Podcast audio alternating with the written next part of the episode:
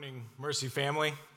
Good morning. Hey, uh, we're going to be in Psalm chapter 8. Uh, a couple of things while you're working your way over there as we continue our Knowing God series. I want to give you a couple of updates uh, in our church. Uh, the first one, uh, I want to update you on Advent giving. Um, our church tries to practice what we preach when it comes to our money, and since we preach uh, from the scriptures that we ought to give 10%, a tithe back to the Lord and thankfulness for what He's done for us. We try and do that as a church uh, with everything that we bring in. We try to give it away to God's mission in the world outside our doors. But this past Christmas season, we decided to bump that from 10% to 33% or to a third of everything that we got in, and we're going to direct it to international missions work. Now, we're, of course, not going to pull anything away from uh, our work here in Charlotte and our partners in Charlotte. So, really, we gave away like 40% of what we brought in last month. Um, but y'all, let me tell you what happened in our Advent giving, just kind of update you on it. And for comparison's sake, Christmas of 2020, we took up a Christmas missions offering. Uh, you guys were super generous, it's our biggest one ever, and we gave $80,000 in 2020, all right? Um, this past Advent, um, through the uh, generosity of this church, it was our second largest giving month in our six and a half year history. Uh, because of that, our one third gift to international missions was $130,000 that we're able to give to the advancement of the gospel. Praise the Lord for that. Oh, so cool. Hey, um, speaking of just international work and what we believe the Lord's called us to, to send God's people to all people, we do have a vision night for Mercy Nairobi uh, coming up this coming Saturday. It's our first international church plant. Uh, you guys, I hope you know him, Alan Warohio. He and his family are taking a team and they're going to be going and planting Mercy Nairobi. Uh, this is a big deal for us. It's this year, and so this, um, this thing this Saturday night, I hope you'll come if you're able to.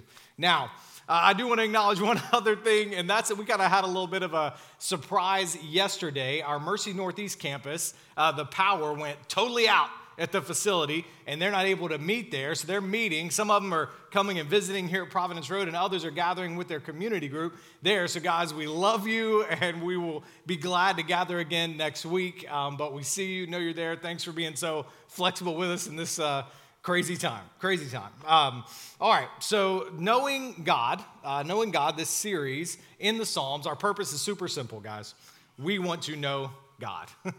God is a person we are meant to know. He's not just a bunch of information we're meant to know about and just learn. He's not an abstract force. He's not just a divine rule maker. We're meant to not just know about him, we're meant to know him.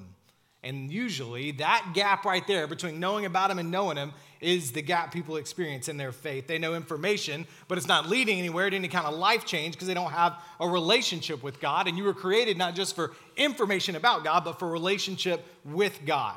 So this month, we're trying to make that shift from not just having a faith that's primarily information, but moving to a faith that is activated and empowered through a relationship with God. And the Psalms give us words for this. And what I love about Psalm 8, y'all, written so long ago, is that it gives a really powerful, better word to our present day quest for what the world around us, pop culture, would call self worth. The older word would be self esteem, right? That was the word that David Hume introduced in the 18th century. The Scottish philosopher, he brought it in as self esteem to say this is the kind of value that you ascribe to yourself. And with each generation, this perspective has risen in importance. This how much you value your spouse, yourself, especially in our Western in the Western world, which is highly individualistic already. Right? We're already focused on ourselves. Very different than an Eastern culture that's more group centric. We are individual centric, and all the more has this need risen and risen. In fact, the present day call for valuing yourself is as loud as it's ever been. Mantras like be proud of who you are. There's whole groups that are trying to flip the world on its head so that we are free to be us. I'm free to be me. I am enough. The world is so loud with this right now that it's even saying, listen, it's changing the whole definition of truth. To truth is what is true to you. And whatever's true to you, that is what is true. That's how loud the call is for some sense of self worth. And here's the problem as the call for self worth is at an all time high so is the craving for it.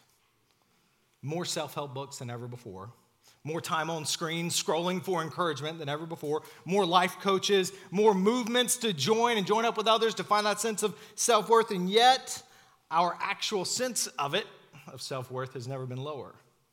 We're all more fragile than ever before. That's why we're also much more easily offended than ever before. Because we're fragile, we're not confident in who we are. So we either fight or we run. I mean, I don't know, guys, don't you feel this? I feel like everybody just needs a hug right now when I look around and watch the way that people work. Our collective history with self worth is showing that the more we try to validate ourselves, the more insecure we're becoming. It's like we're drinking salt water. The more we drink the words of self worth that the world has to offer, the thirstier we get. It doesn't quench our thirst, it dries us out.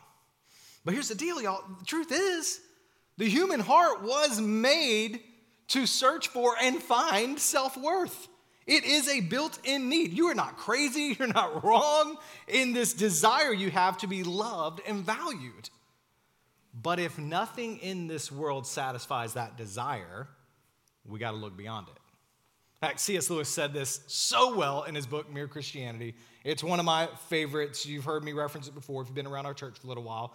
He said, If I find in myself, uh, in myself a desire which no experience in this world can satisfy, the most probable explanation is that I was made for another world.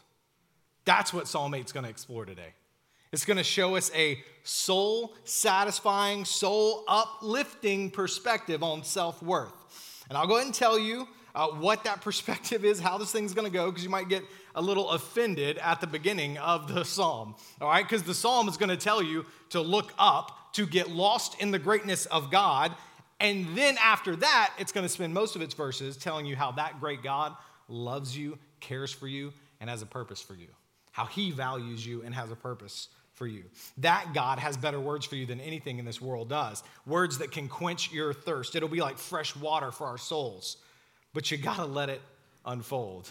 And then I think you're going to be really encouraged. So, the title for today's sermon, which I don't always give you titles, but I just felt like I wanted to give you one that's like a, a big main thought for today, is Finding Self Worth in the Greatness of God.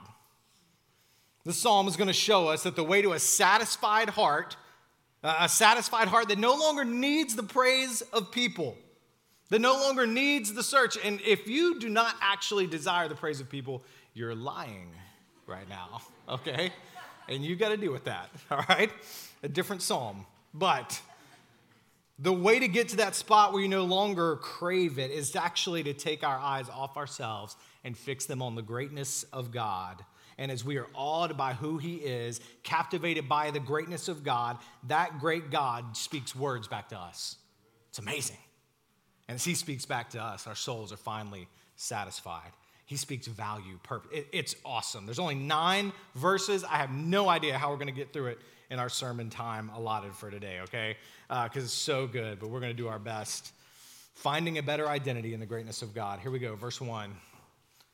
This is the psalmist David King David, David went through some stuff, and he says, Lord, our Lord, this is to be remembered together.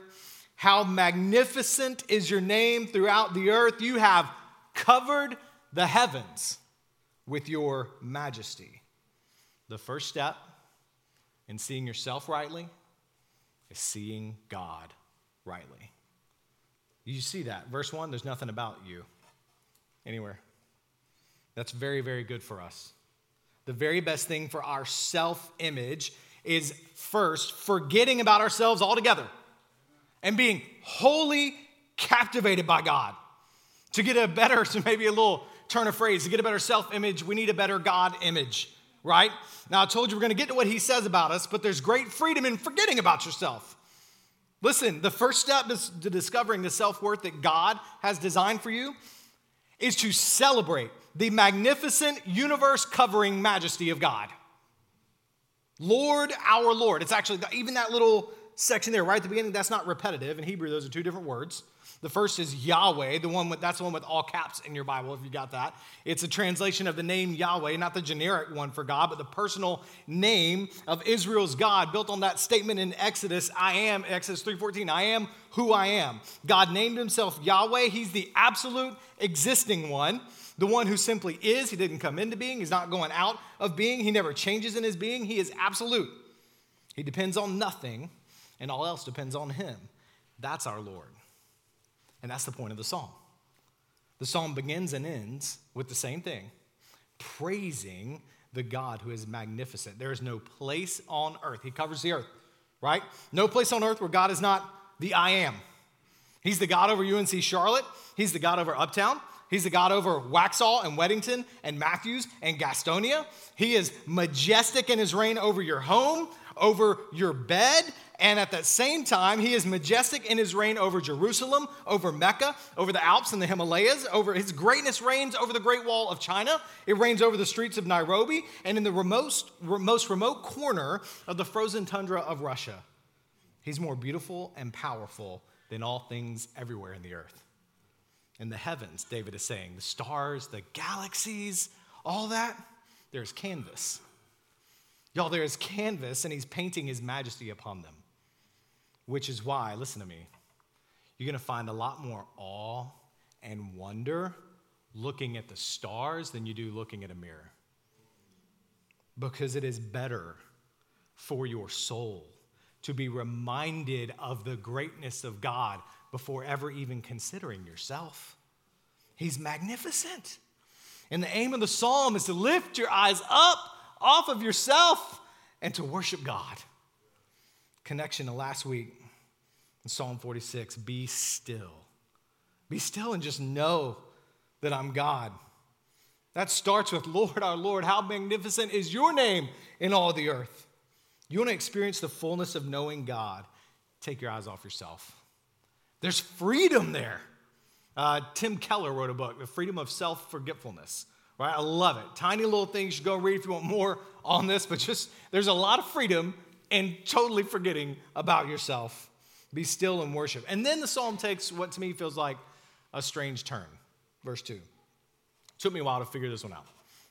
As much as one can figure out the mysteries that is the scriptures, okay? So, my best guess here. From the mouths of infants and nursing babies, you've established a stronghold on account of your adversaries in order to silence the enemy and the avenger. Now, what do we do with this? The rest of the psalm is about us and God, but then there's verse 2. What are we to make of the mouths of infants and nursing babies? God brings victory. That's that you've established a stronghold. He brings victory over the devil, that's his enemy, through the mouths of small children. Well, first off, let's acknowledge if God really is the universe painting into the sky, you know, this all powerful, eternal I am, if that's really who he is, he ain't threatened by any enemy. Not at all. And so he can defeat those enemies, even the devil himself, however he pleases. All right, these are not threats to him. And so he chooses, how's he going to choose to have this victory? Not through the strong, but through the weak. The weak will be the instruments of his victory. The mouths of infants and nursing babes. The mouths, mouths who can't even really speak, they just babble, right? And through the weakest of humans, God establishes victory over our greatest enemy. That's a really important reminder that it's one of those threads that if you were to chase it, it runs all the way throughout Scripture. He always seems to bring victory through the weak, through the youngest, through the smallest, through the outsider. It shouldn't surprise us that he came to earth himself, not as a warrior, but as a baby. Why? 1 Corinthians 1:27. He has chosen what is foolish in the world to shame the wise. God has chosen what is weak in the world to shame the strong. In fact, Jesus, oh, this is so great. Jesus comes along and actually gives us full, clear meaning for Psalm 8.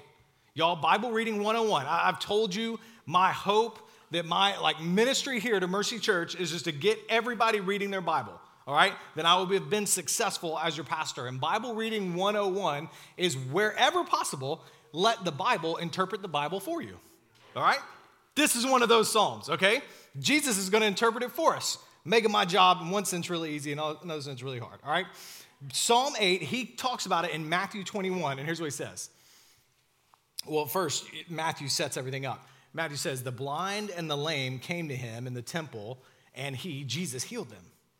And then the chief priests and the scribes saw the wonders that he did, and they saw children shouting in the temple, Hosanna to the Son of David. And they were indignant, these chief priests.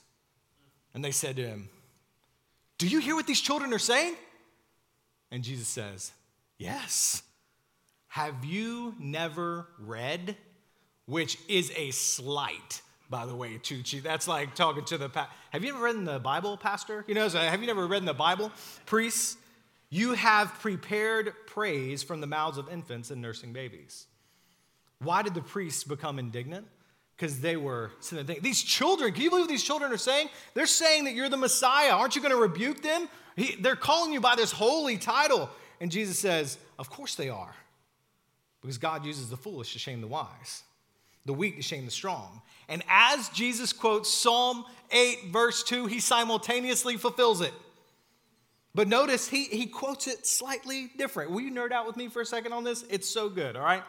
He, the way he says it, he says you have prepared praise, which is actually the Greek translation of the Hebrew Old Testament. We're not going to go too far into that kind of stuff, okay?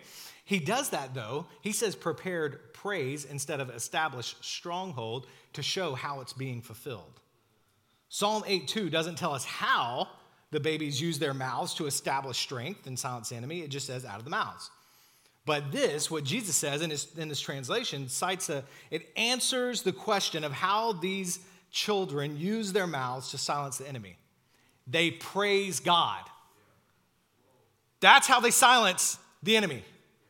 That's how, that's the people, the tiny, the weakest of the weak humans, that is how God uses them to silence the stronghold of the enemy. And to establish a stronghold over that enemy, it's through praise. It's not the only time in the Old Testament where the praises of God's people was the power that defeated the enemies of God. And y'all, some of y'all just need to grab hold of that today. That instead of the strength and you're going to tough it out in the stuff that you're dealing with, actually, the strongest thing that you can do in that battle, praise God.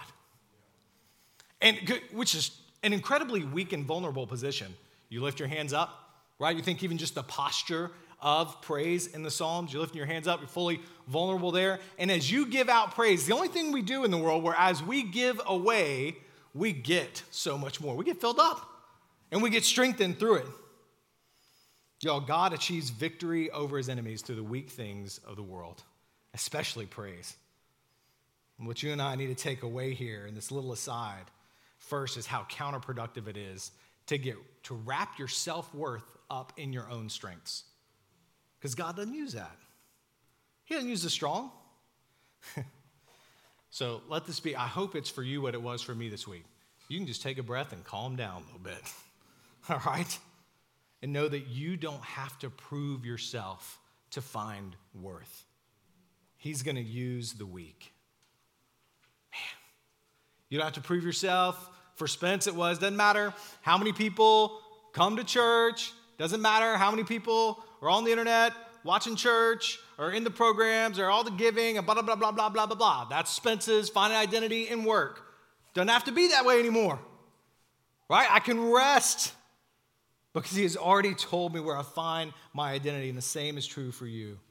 And second, you can see the majesty of God in the heavens. It also has a face and a name it's Jesus.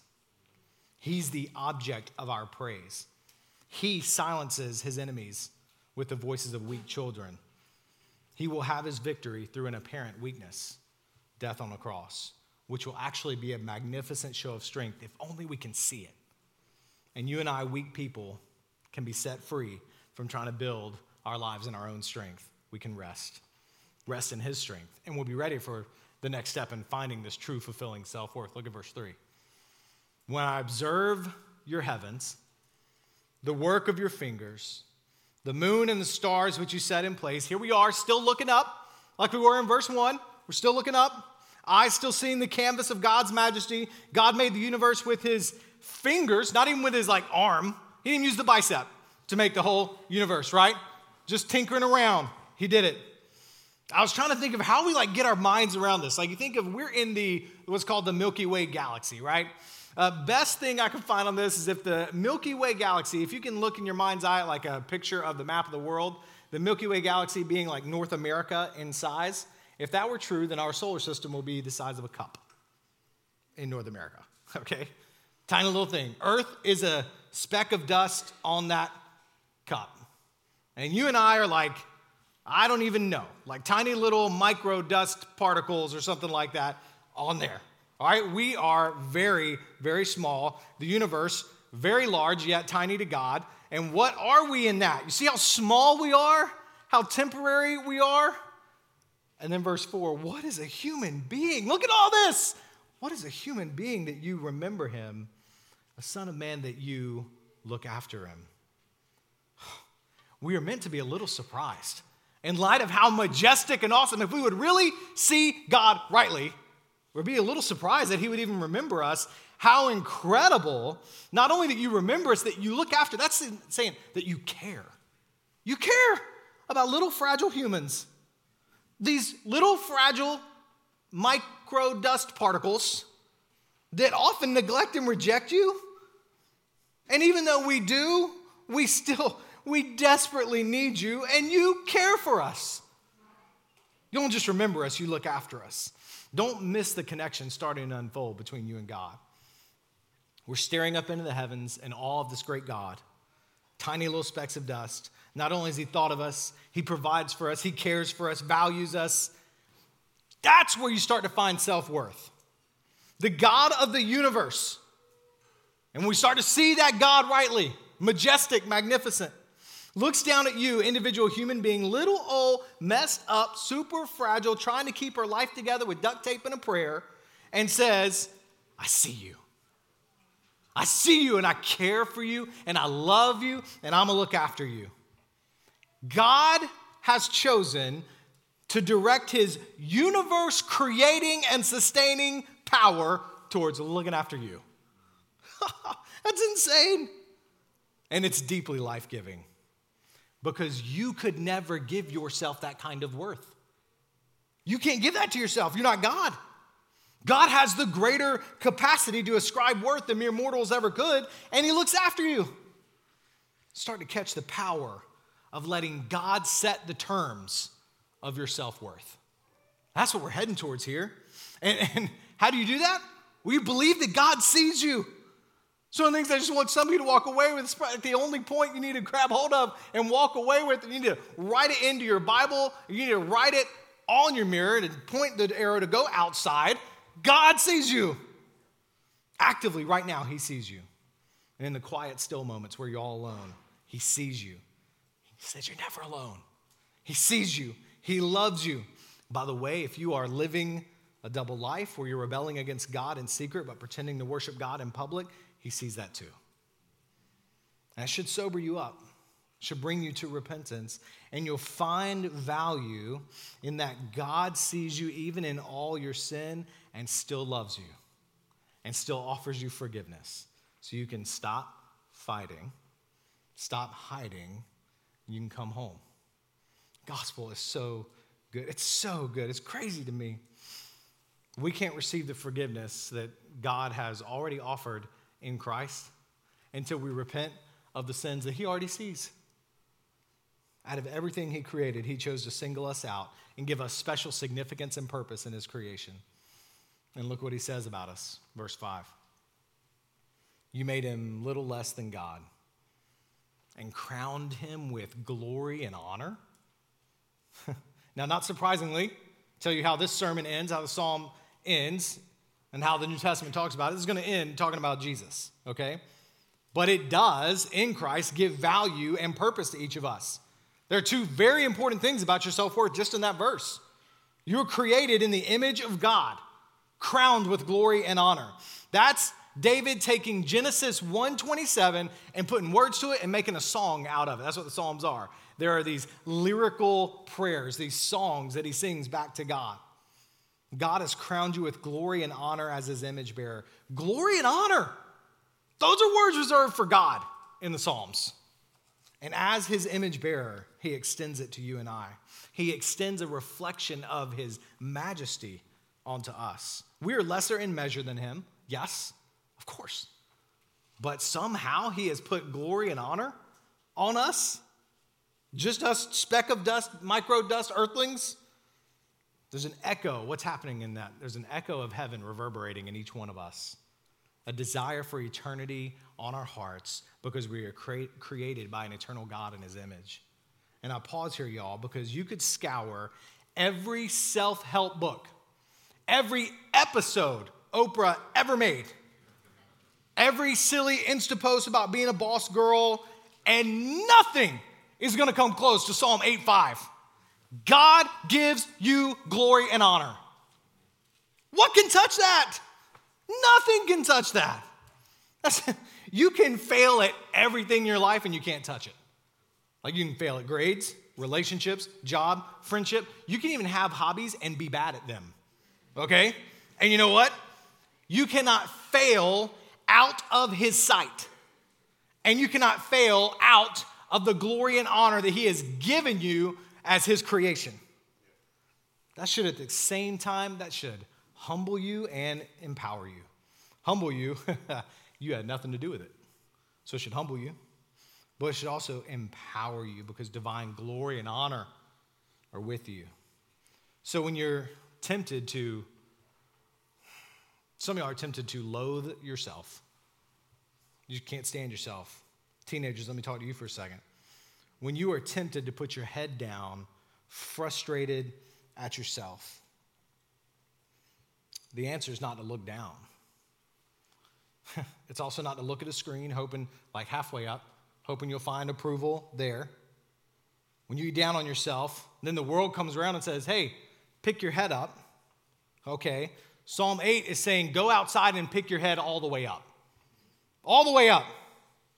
And by the way, if you can't do that because you feel like I got nothing left, I'm just going to keep looking down.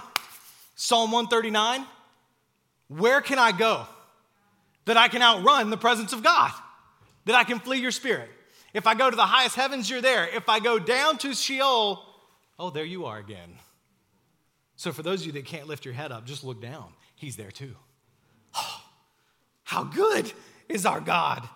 The world's got nothing on that. The one who painted the heavens, the one who went down into Sheol, into the grave for you. He sees you, He gives you your worth. That's all you need. I know we are fragile. All right, even the strongest of us are fragile.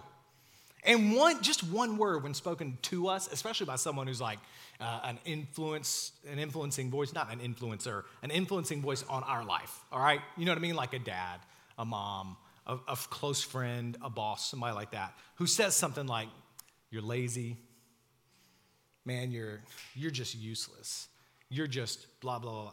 Those things stick to us like labels, don't they? That's why the sky is always there. You can always go outside and look up. It's reminding you that that God is always there. And his label is the size of the universe and he says, You're glorious. So get wrapped up in, in that. Pick your head up, and here's what you do Psalm 8, verse 6 through 8. The psalmist says, Who is this human? You made him ruler over the works of your hands. You put everything under his feet all the sheep and oxen, as well as the animals in the wild, and the birds of the sky and the fish of the sea that pass through the currents of the seas. And now he gives us, he has given us value and now purpose. We're made to rule over his creation. There's your purpose. God looked at you, gave you his image and the dignity that comes with it, and then he said, Care for my creation. Get to work. By the way, this is Genesis 1 again. Be fruitful and multiply, rule over the earth and subdue it, fill the earth and subdue it, cultivate it. This is showing off the glory of God. He established victory over the enemy through the weakness of his children, and now he's ruling creation through the weakness of mankind. God made you like him, which means he has given you capacity to bring good out of the earth and into the world. To rule is it's to build and to cultivate. There's a whole sermon series right there on how to think about your work. But suffice it to say, Ephesians 2:10 says that God created you and from the foundations of the earth he created you for good works to walk in. Which means you weren't meant to sit around. You were made to work. But whatever work you do, its purpose, whether it's school, whether it's, man, whether it is your hobbies that you normally fail at, whatever it is that you are doing, the purpose is to bring glory and honor to Him. That's Colossians 3 23. Whatever you do, do it from the heart as something done for the Lord, not for people. Oh man, this gets me this gets me through a lot. What's my motivation behind what I'm doing, behind my work, behind my relationships and how I'm acting in them? Am I trying to please an audience of one or an audience of many? So you can walk into your work, your schoolwork, your job search, walk into it tomorrow, say, God, help me to just glorify you today. And there, in that, and in that work, there, that's where you'll find renewed self purpose. But here's the deal even as you do that, and as you go, with all of this value as an image bearer of God, that God, and all that value and a purpose that He is with you in as you go into it, you're still gonna fail. Be encouraged, Mercy Church. No, I'm just like, like, it's just a reality, all right? So I don't want to give you a, a, false reality there. You're still to mess up. You're still to have bad days on the job and, and everything like that.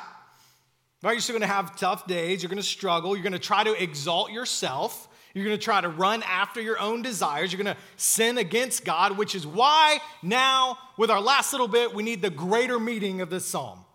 So, like I said, several places in the New Testament cite this psalm but Hebrews 2 gives us the fullest treatment of it, I think. It quotes this psalm and it says that the He is actually Jesus in this. Here's the way um, the Apostle Paul starts it. I'm going to start in verse 6. He says, But someone somewhere has testified, which I love when Paul's just like, he knows where. What is man that you remember him, or the Son of Man that you care for him? You made him little lower than the angels for a short time. You crowned him with glory and honor and subjected everything under his feet. You see what he's doing? He's quoting Psalm 8, and then he explains it. For in subjecting everything to him, that's Jesus, he left nothing that is not subject to him. As it is, we do not yet see everything subjected to him, but we do see Jesus, made lower than the angels for a short time, so that by God's grace he might taste death for everyone. Crowned with glory and honor, this Jesus, because he suffered death.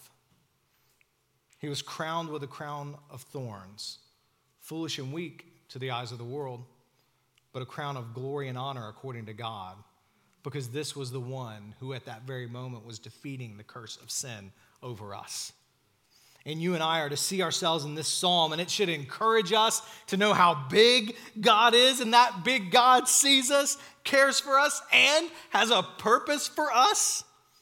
And then, in this greater meaning, we see that it's about Christ.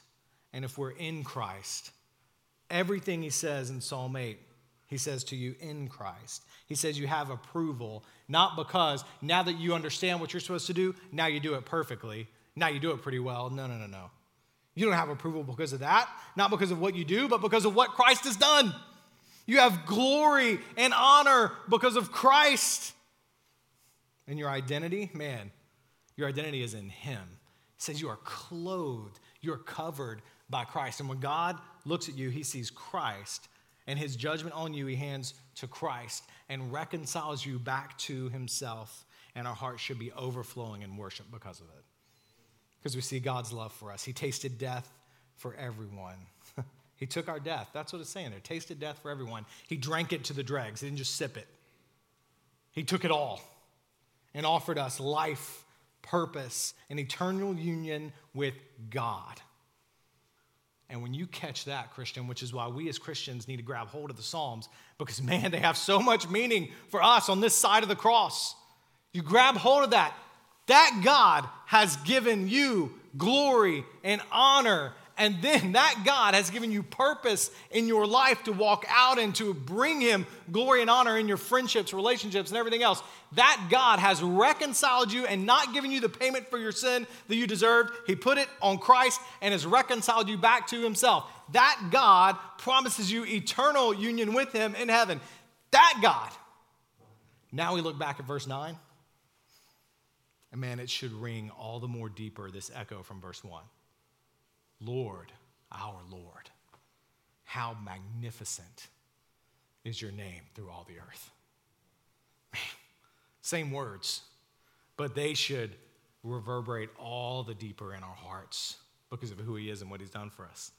And that, y'all, that's where self worth is. I can have all of that in my morning time with God before I ever walk into whatever the day has for me. There's nothing. There's, I'm about to do Romans 8. I can't do it because we ain't got time for it. But I could get into that. You should go read it. All right? There's nothing that can separate you from that love, from that grace, from that kindness. Which is why, you know, the action step, I told you each week, I want to give you an action step. This past week, I was really encouraged, by the way, that you guys took it with the, uh, the action step of five minutes of listening prayer each day where you just sit still before God. And like the child Samuel, you say, Speak to me, Lord, I'm listening. Just listen to God. If you didn't do that, I would encourage you to do that, and maybe you need to hang on to that. But I want to add a prayer to your morning, which is God, show me how to live for your glory today. I'm watching. I'm not just listening, I'm watching. Because I want to live for your glory, because my self worth is in who you say that I am. It's in you and who you say that I am. So I want to live for your glory today. So show me, God, I'm watching. Last week was I'm listening.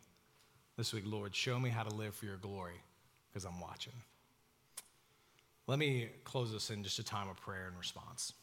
If you would, bow your head and get into a posture of prayer before this great and awesome God. And I just want you to respond to him. It's the greatest thing in the world. He doesn't just, he knows you. He knows the number of hairs on your head. He knows everything about you. He sees you, like the psalm said, like we said. He sees you, He looks after you. So, with, with that in mind, would you just thank Him that this great God sees you and He loves you? Thank Him for that. He loves you. Thank you for your love, God. If you got a burden that you're carrying, something that's feeling heavy in your life, tell Him. He loves you, He looks after you. And He calls you to cast that onto Him. He can carry it. It's something you've been praying for for a while and you're tired of praying for it. Well, give it to Him and let Him be the strong one, not you. Let Him carry it. If you've never given your life to Christ, say, I want this. I want to know that God. Now, you can do that right now, your prayer. God, I believe. You tell Him, I believe that I'm a sinner. I believe I need. I need the saving forgiveness that Christ offered me on the cross when he stood and hung in my place. So I receive your forgiveness today. I believe that you are real, you're God. I believe he got up out of the grave. Thank you, God, for saving me.